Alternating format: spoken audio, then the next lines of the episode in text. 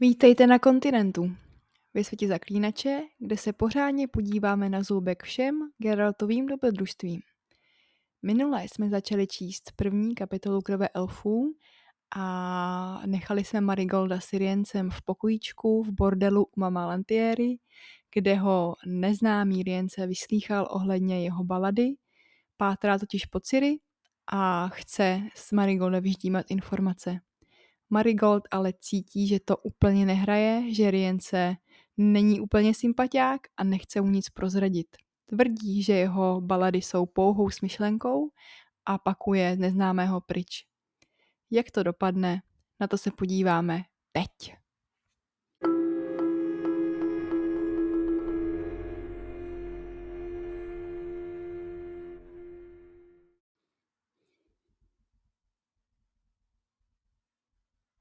Marigold tedy odmítá mluvit a cítí narůstající neklid, protože Rien se ani po opakovaných výzvách nechce odejít. Dělá ale že nic a Rien se přitvrzuje. Už s ní nemluví medovým tónem, prý z něj odpovědi dostane po dobrém nebo po zlém. Marigold dělá drsného, vyhrožuje, že zavolá vyhazovače z bordelu a ten si s Riencem mazat nebude. Marigold šilhá směrem k tajné únikové chodbě, která je v místnosti chytře umístěna. Nejednou už ji využil a zná je jako své boty. Je to chodbička úzká, prudce padá dolů a je v ní tajné propadlo, které spolehlivě se třese pro následovatele. Maluje si, jak snadno unikne. Využije chvilky rozptýlení, rozkopává tajné dveře za gobelínem a leze do tajné chodby. Prudké schody ho vedou dolů. Už mi jí propadlo do chléva a myslí si, že unikne. Ale ne. Místo toho padá do chléva jako první. Matně si vzpomíná na to, že ho bordel mama varovala, že tajná chodba se rekonstruuje. Ups. No nic, Marigold se probouzí spoutaný. Probírá ho bolest ve spoutaných zápěstích, nemilosrdně skroucených pažích. Lečí na podlaze, něco ho táhne a zvedá za ruce, které má svázané. Svázané má i nohy. Navíc nemůže mluvit. Rien se stojí před ním. Jeho usazené zlé oči se lesknou ve světle lucerny. V lívku je smrad, tma a doléhají sem tlumené zvuky zábavy z bordelu. Přítomní jsou ještě dva pacholci, kteří ho drží v provazech na takové kladce jakoby. Rien se mu hned nadává, že se mu pokusil utéct. Prý mu ještě nikdo nikdy neutekl. Nadává mu, že je špína, mizerný brnkal a zmetek. Rience se k Marigoldovi naklání a chytá ho za límec. Říká, že sejme zakletí, aby se mu vrátila řeč. Proto tedy nemůže mluvit. A my se tedy dozvídáme, že Rience je mák, nebo alespoň ovládá jakousi magii.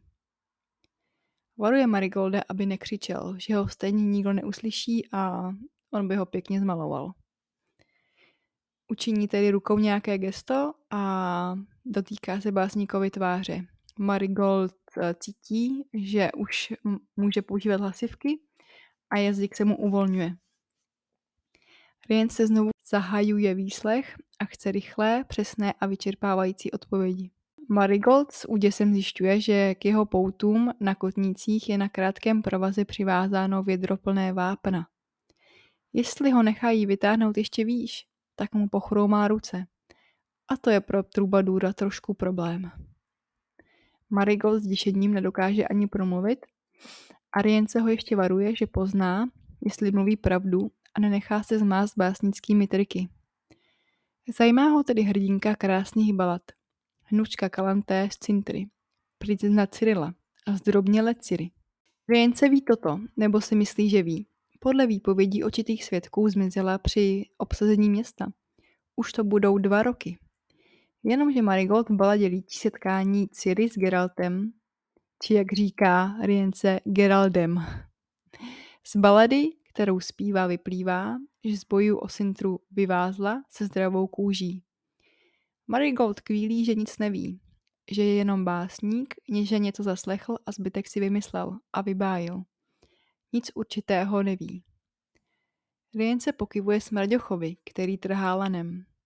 Poznal, že Marigold kličkuje. Podle něj by si nevymyslel námět balady jen tak bez příčiny. Navíc ví, že zná Geralta a že byl výdan jeho společnosti. Jen se chce vědět pravdu. Marigold tedy vypráví, že Ciri byla zaklínači souzena zákonem překvapení. Tomu se Rience vysměje a obvinuje ho, že je to úplná kravina, že by přece dítě z královské krve nikdy nemohli dát šílenému mutantovi a nájemnému vrahounovi, jak nazývá Geralta. Marigold ale vypráví dál o tom, jak si Geralt pro Ciri jel do Sintry a dozvěděl se, že Sintra padla. Jejich společná cesta na sever potom, únik před válkou, ho inspirovala ke složení oné balady, protože cestou mluvil o sudbě a o Cyrile. A to je podle něj všechno. Tvrdí, že víc neví. Jence se ale ptá, kde je zaklínač teď. Marigold mu opakuje, že ho rok neviděl. Ostatně nikdo Geralta neviděl déle než rok a dušuje se, že neví, kde by se mohl skrývat. Rien se ale naléhá, chce vědět, kde se schovává. Lano opět škube a Marigold hřve, což okamžitě utíná Riencův magický prsten. Tahají ho pořád výš a výš na té kladce. Rienc si pochvaluje, jaká je to zábava ho mučit a že mu stejně poví, co chce vědět. A Marigold v tu chvíli ví, že mu to poví, že už mučení dlouho nevydrží. Když v tom se ozývá jeden z přisluhovačů s tím, že někdo jde do chlíva. Asi děvečka. Zasínají lampu. Obkličují dveře s noži v pohotovosti. Dveře se otevřou a pustí dovnitř hluk zvenku, zvuky krčmy a bordelu. Nevelká postava v plášti vchází do chléva. Vypadá to, že je to žena. Útočí na ní noži, jenomže postava se jakoby rozplývá. Je to iluze. Druhá postava skrytá za iluzí bodá pacholky. Temná, nezřetelná a hbitá. Podává si je. Jeden zachroptí a zaliká se krví. Druhého zasahuje ohnivý blesk z dlaně postavy. Se sykotem se chlév naplňuje odporným zápachem škvařícího samasa. Riens se brání. Jeho kouzlo protrhne tmu modrým světlem. V němž Marigold na okamžik vidí mužsky oblečenou štíhlou ženu, která lomí oběma rukama. Kouzlí.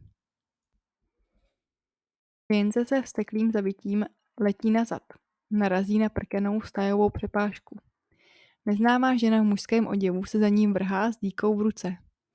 Chlév se ale znovu ozáří světlem, tentokrát zlatým, vycházejícím ze zářícího oválu, který se z nenadání objevuje v povětří.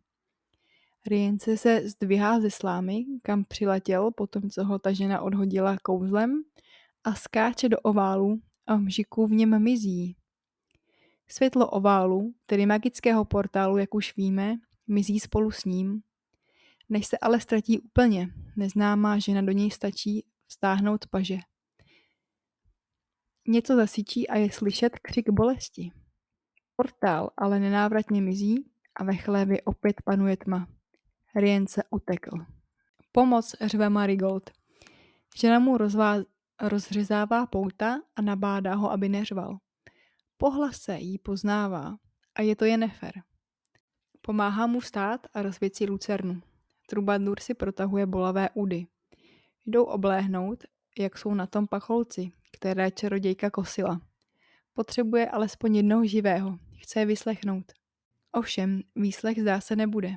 Jeden z posluhovačů Rience je podříznut, další nepřežil termický šok.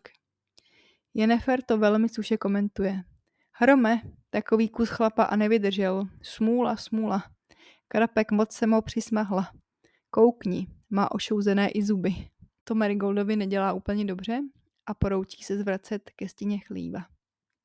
Jennifer s Marigoldem nechali místo činu za sebou a sedí v krčmě. Mistrelí líčí, co přesně se stalo a děkují za záchranu. Pohlíží na ní, zatímco uh, jí kuře příborem, což je středověký skandál, jelikož Marigold dosud viděl jediného člověka, který uměl jíst příborem stejně obratně. Samozřejmě Geralta, který se to naučil právě od Jennifer. Pomyslí si, že s ní přece rok bydlel v jejím domě ve Wengenbergu. Než odtamtud upláchl, zřejmě od ní pochytil lec jaká podivínství. Takže jezení příborem je podivínství a neefektivní, prosím pěkně. Sám trhá kuře rukama jako zvíře a hladově ho kouše. Jo, vyzvídá jak to, že ho našla právě včas. Jennifer vysvětluje, že byla pod Bleoberisem při jeho vystoupení a nechtěla být viděna. Jela za ní do městečka a čekala nedaleko v hostinci, protože se nesluší, aby šla tam, kam zamířil Marigold.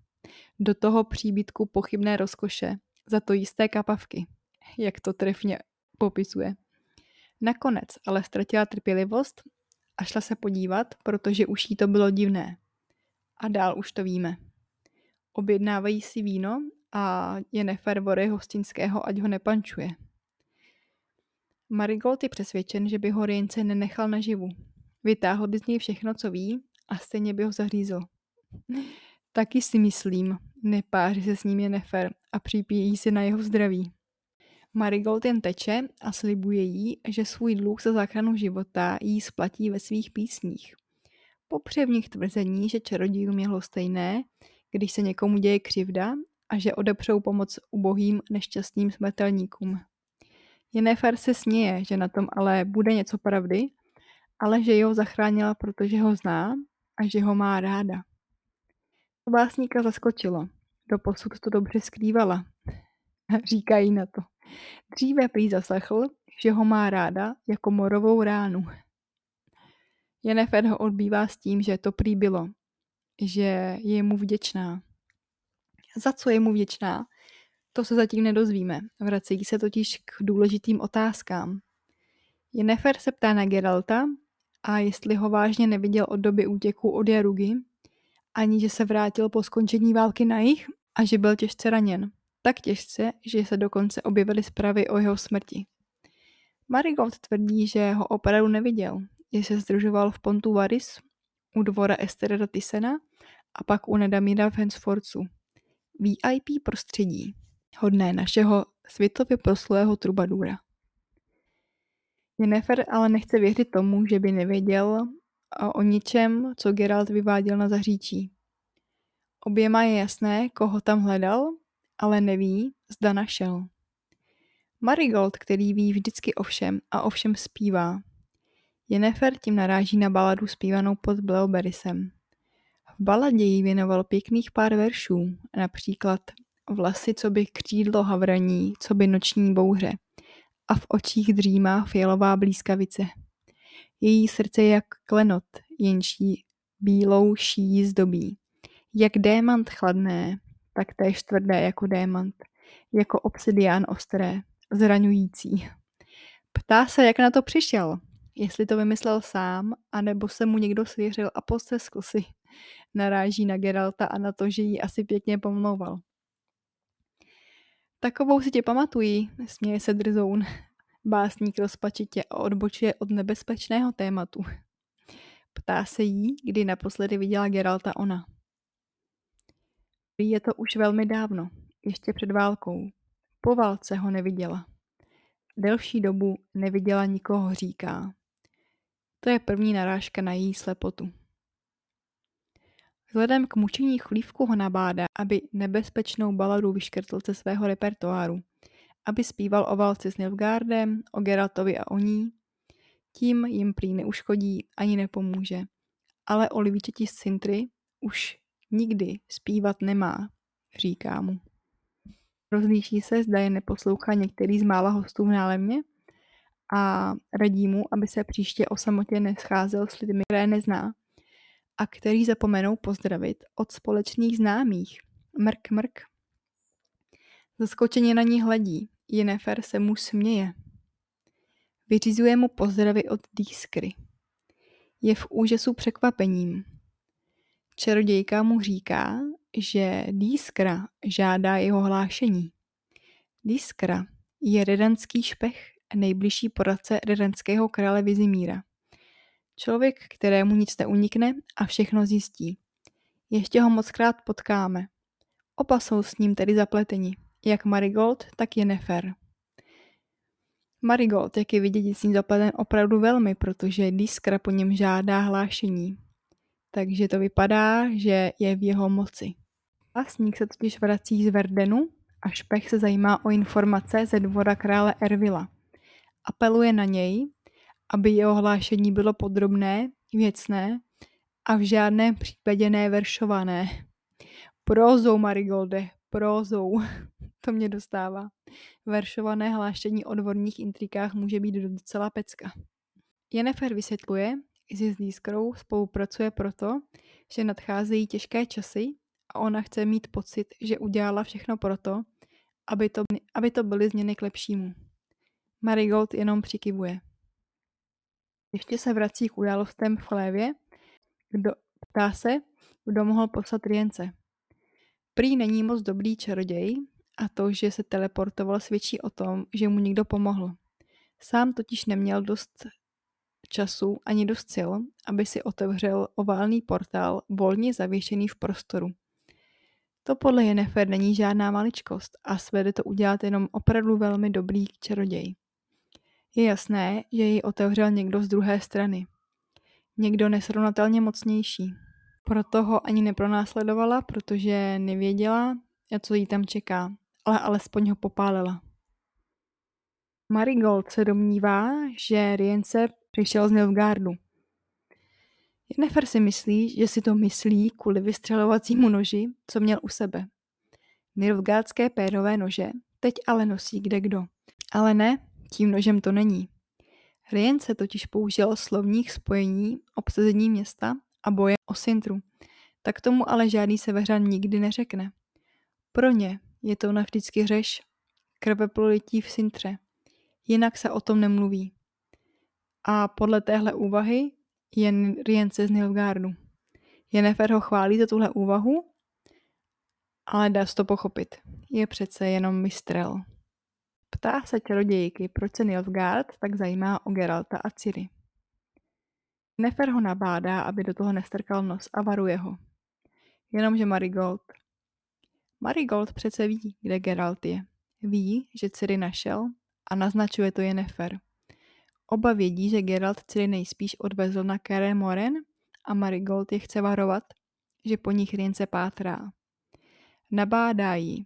Ona namítá, že Geralta moc dobře zná a že ví, že by nesnesl, když mu někdo vnucuje svou pomoc. A jestliže už pomoc potřeboval, tak ji hledal u těch, komu absolutně důvěřuje. Uplynul ale víc než rok od setkání Geralta s Ciri a ona nedostala od něho žádnou zprávu. Je vidět, že jí to hodně mrzí. Marigold ale nesleví. Když ne Yennefer, chce se za ním vypravit sám, chce znát cestu na Kere Moren. Yennefer ho přerušuje s tím, že je prozrazený a že ho mohou znovu dopadnout. Radí mu, aby se ztratil, aby jel do Redanie k Distkrovi a Filipě Elhart a upíchl se u Vizimírova dvora. A ještě jednou ho varuje, aby zapomněl na lvíče ze Sintry a apeluje na něj, že nechce, aby ho potkalo něco zlého. Říká, že ho má ráda a že mu za dost vděčí. Prostě říká, že je mu vděčná za to, že s Geraltem jezdil, že díky němu nebyl sám, že byl jeho přítelem. Mistrel jenom klopí oči. Moc toho neměl, šeptá. Moc na tom přátelství nezískal. Kaje se, že mu přinesl jenom potíže a tal, tahal ho ze šlamastiky. Ty trdlo, ani nevíš, čím pro Geralta si. Jennifer se naklání přes stůl a silně mu tiskne ruku. Není třeba slov. To je doják. Naposledy mu říká, aby jel do Redanie, do Tretogoru. Tam bude pod ochranou. Stále ale chce varovat Geralta. Ví, že Jennifer byla na Kere Moren a to potvrzuje. Bývala tam jako host, ale nikdy ne nevítaný. Hodně jí mrzí, že ji nepožádal o pomoc. Takhle je v tuhle chvíli opouštíme a přesouváme se zase za Geraltem a Ciri.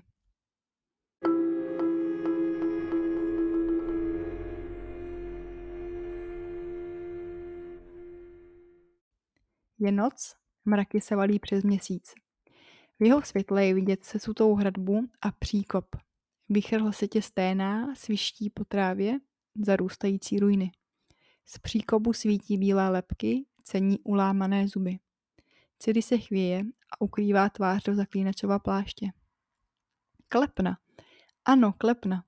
Vstupuje na klembu a podkovy zvoní, zvoní o kamennou dlažbu, probouzí strašidelné ozvěny, přehlušované kvílícím větrem. To se ale hodně hodí k tomu podzimu, co je venku, co? Hmm. Ciri se třese, bojí se chudinka a nejspíš taky mrzne. Špitá Geraltovi, že se bojí. Ten ji uklidňuje, že se nemá čeho bát.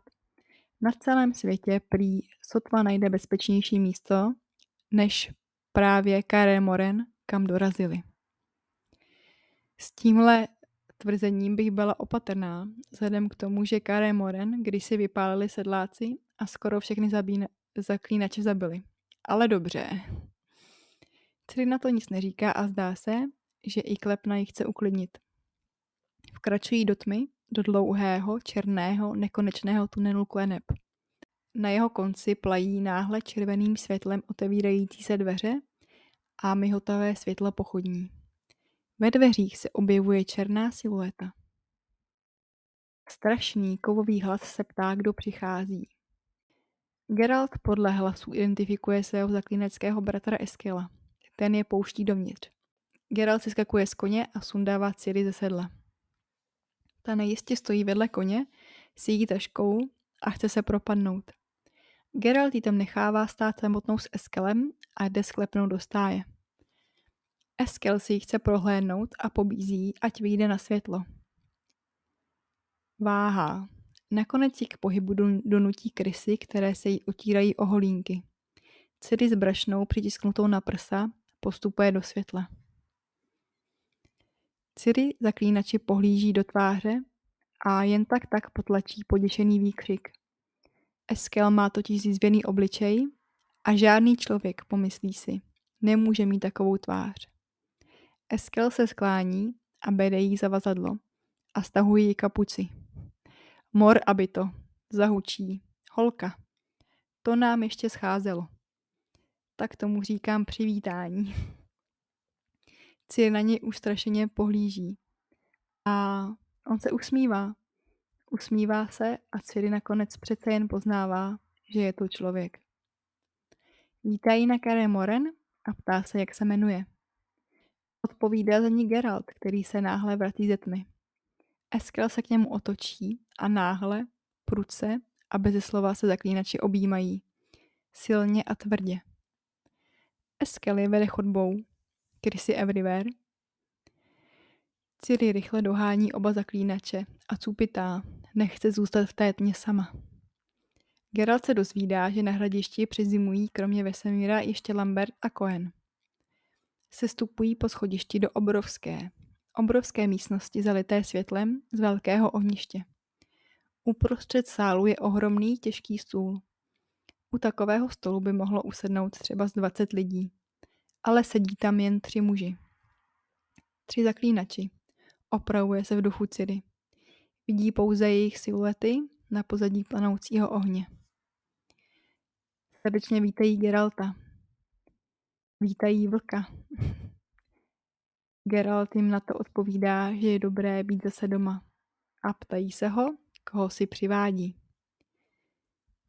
Geralt pokládá dlaně na dívčina ramena a lehce jí postrčkuje dopředu. Chudinka Ciri se bojí a choulí se. Vidí jen strašný, rozbořený hrad plný strašidelných věcí, červený oheň a před ním hrozivé černé postavy, upírající na ní zlé, nepřirozeně lesklé oči. Geralt jí silně tiskne ramena. A najednou se nebojí. Červený, hučící oheň přece vydává teplo. Jenom teplo. Černé postavy, které jí tak děsí, jsou přece postavy přátel a opatrovníků. A v lesknoucích očích, který se tak bála, je přece jen zvědavost a starost. A taky nejistota. Geraltovi prsty stále tisknou její paže. Ona je naším osudem, odpovídá zaklínačům na otázku, koho si přivedl.